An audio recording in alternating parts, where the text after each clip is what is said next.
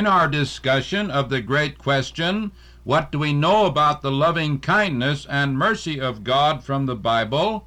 We were in process of reading the biblical accounts of the extension of mercy to sinners as they humbled themselves and sought the face of God.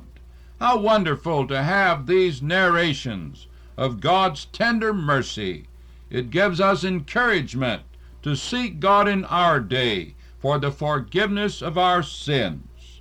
We were in the process of considering Second Chronicles chapter 5 and verses 13 and 14. Here we have Solomon's prayer of dedication at the consecration of the temple, and it was a time of great joy. Truly, the forgiveness of sin is a time of great joy.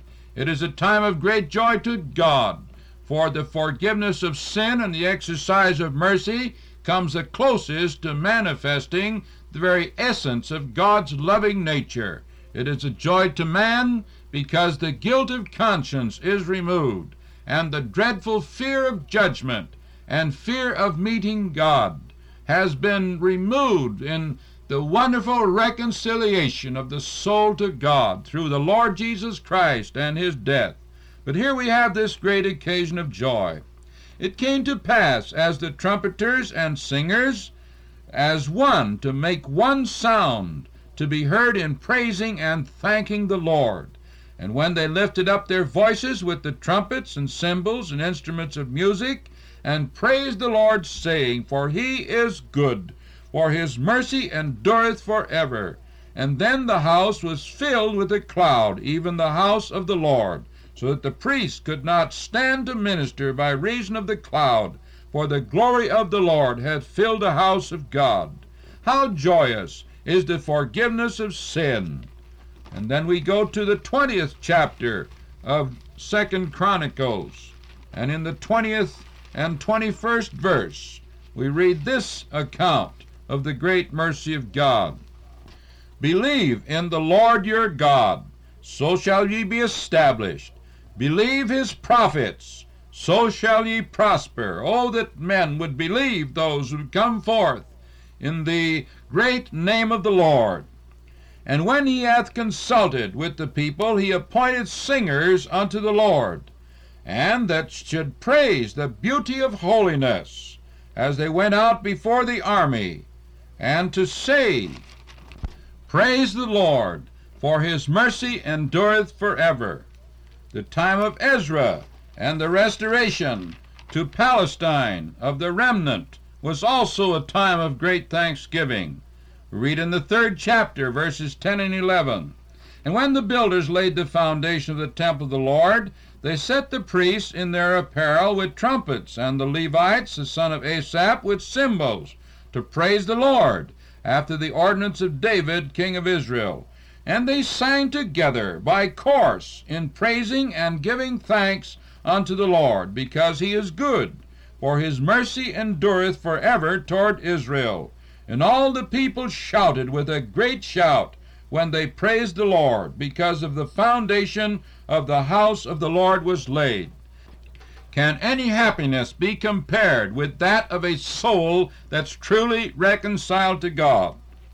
In Psalms 13, 5 and 6, But I have trusted in thy mercy, my heart shall rejoice in thy salvation. I will sing unto the Lord, because he hath dealt bountifully with me. And then that familiar 23rd Psalm that expressed David's heart so tenderly verses 5 and 6. Thou anointest my head with oil, my cup runneth over. Surely goodness and mercy shall follow me all the days of my life, and I will dwell in the house of the Lord forever. What a restful confidence this is in the tossing the struggles of life. And the 31st Psalm, verses 19 to 21. Oh, how great is thy goodness! which thou hast laid up for them that fear thee. Notice here's the attitude of repentance, the recognition of sin, and the recognition of the greatness and the goodness of God, which thou hast wrought for them that trust in thee before the sons of men. Thou shalt hide them in the secret of thy presence from the pride of man. Thou shalt keep them secretly in a pavilion from the strife of tongues. Blessed be the Lord, for he hath showed me his marvelous kindness in a strong city. And the 33rd Psalm, verses 4 to 6. For the word of the Lord is right, and all his works are done in truth. No one shall find fault when all the facts are made known with the loving operations of God. He loveth righteousness and judgment. The earth is full of the goodness of the Lord. By the word of the Lord were the heavens made, and all the hosts of them by the breath of his mouth. The 52nd Psalm, verses 8 and 9, we read these words But I am like a green olive tree in the house of God. I trust in the mercy of God for ever and ever. I will praise thee for ever because thou hast done it and I will wait on thy name, for it is good before thy saints. The 73rd Psalm, verse 1 Truly, God is good to Israel, even to such as are of a clean heart.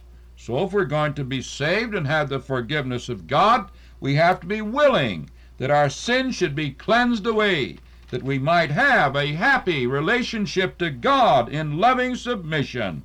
What could be greater than this? We may surely ask. The 78th Psalm, verses 37 and 38. For their heart was not right with him, neither were they steadfast in his covenant. But he, being full of compassion, forgave their iniquity, and destroyed them not. Yea, many a time turned he his anger away, and did not stir up all his wrath. Here is a narration of God's tender kindness and mercy toward man.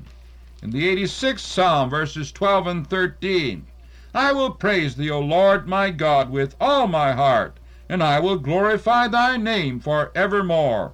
For great is thy mercy toward me, and thou hast delivered my soul from the lowest hell. Here is the extreme joy that comes to a pardoned soul that's reconciled to God. The 103rd Psalm, verses 2 to 4.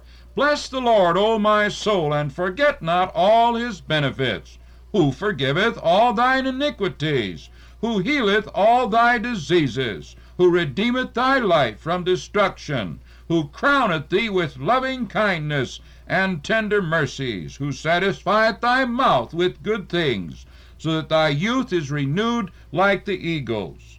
And in the tenth verse, he hath not dealt with us after our sins, nor rewarded us according to our iniquities. For as the heaven is high above the earth, so great is his mercy toward them that fear him. Again we have the attitude of repentance. As far as the east is from the west, so far hath he removed our transgressions from us. Consider the marvels of God's pardoning mercy, facing our sins as they truly are and putting them away for evermore by his tender grace and mercy. The 119th Psalm, verses 63 to 65. I am a companion of all them that fear thee, and of them that keep thy precepts. The earth, O Lord, is full of thy mercy. Teach me thy statutes.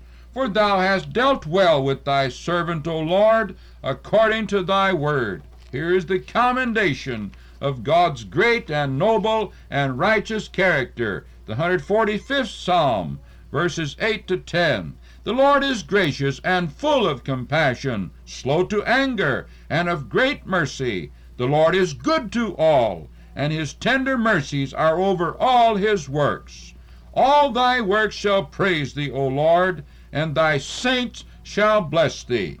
And in Micah chapter 7, verses 18 and 19. Who is a God like unto thee, that pardoneth iniquity, and passeth by the transgression of the remnant of his heritage?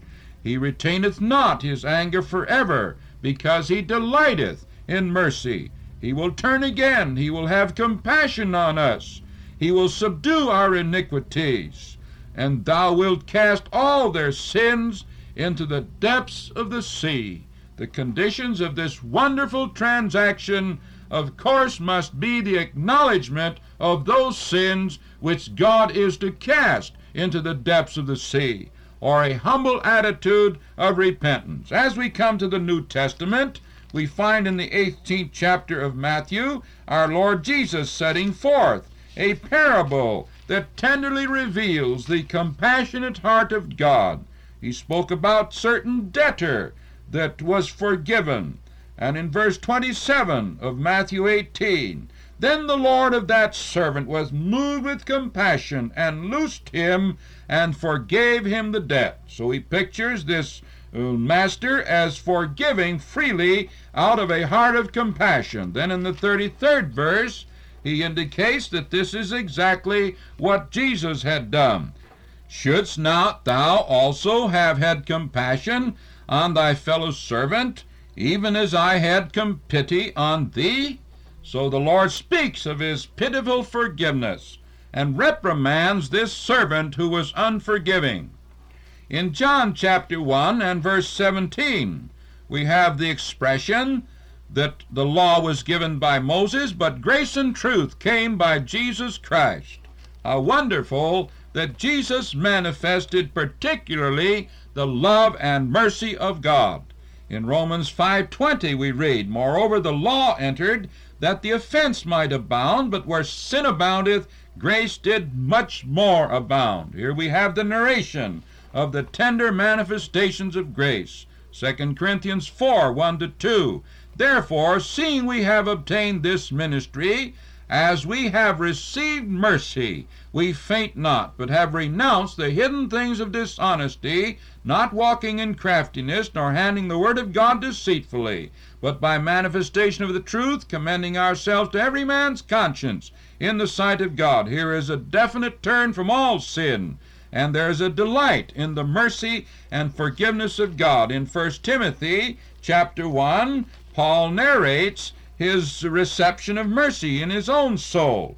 Verses 15 to 17, this is a faithful saying and worthy of all acceptation that Christ Jesus came into the world to save sinners, of whom I am chief. Howbeit for this cause I obtained mercy. Here was the account of Paul's merciful forgiveness. He regarded himself as the chiefest of sinners because of the profound light that he had upon his life, and yet he was a very religious and moral man, was he not? Thought he was doing God's service by stamping out the, disciples of the humble Nazarene. That in me first Jesus Christ might show forth all long suffering for a pattern to them which should hereafter believe on him to life everlasting. Now unto the King eternal, immortal, invisible, the only wise God, be honor and glory for ever and ever. Amen. And so we have read these many scriptures on the kindness and mercy of God in the forgiveness of sin. But it is absolutely imperative. If God is going to forgive our sins, we must forsake them in confession and repentance. Our Heavenly Father, we know that Thou dost happily approve of the readings of these Scriptures, for Thou art a merciful God. How we pray that many might enable Thee to forgive their sin through repentance and faith in Christ, in whose name we pray. Amen.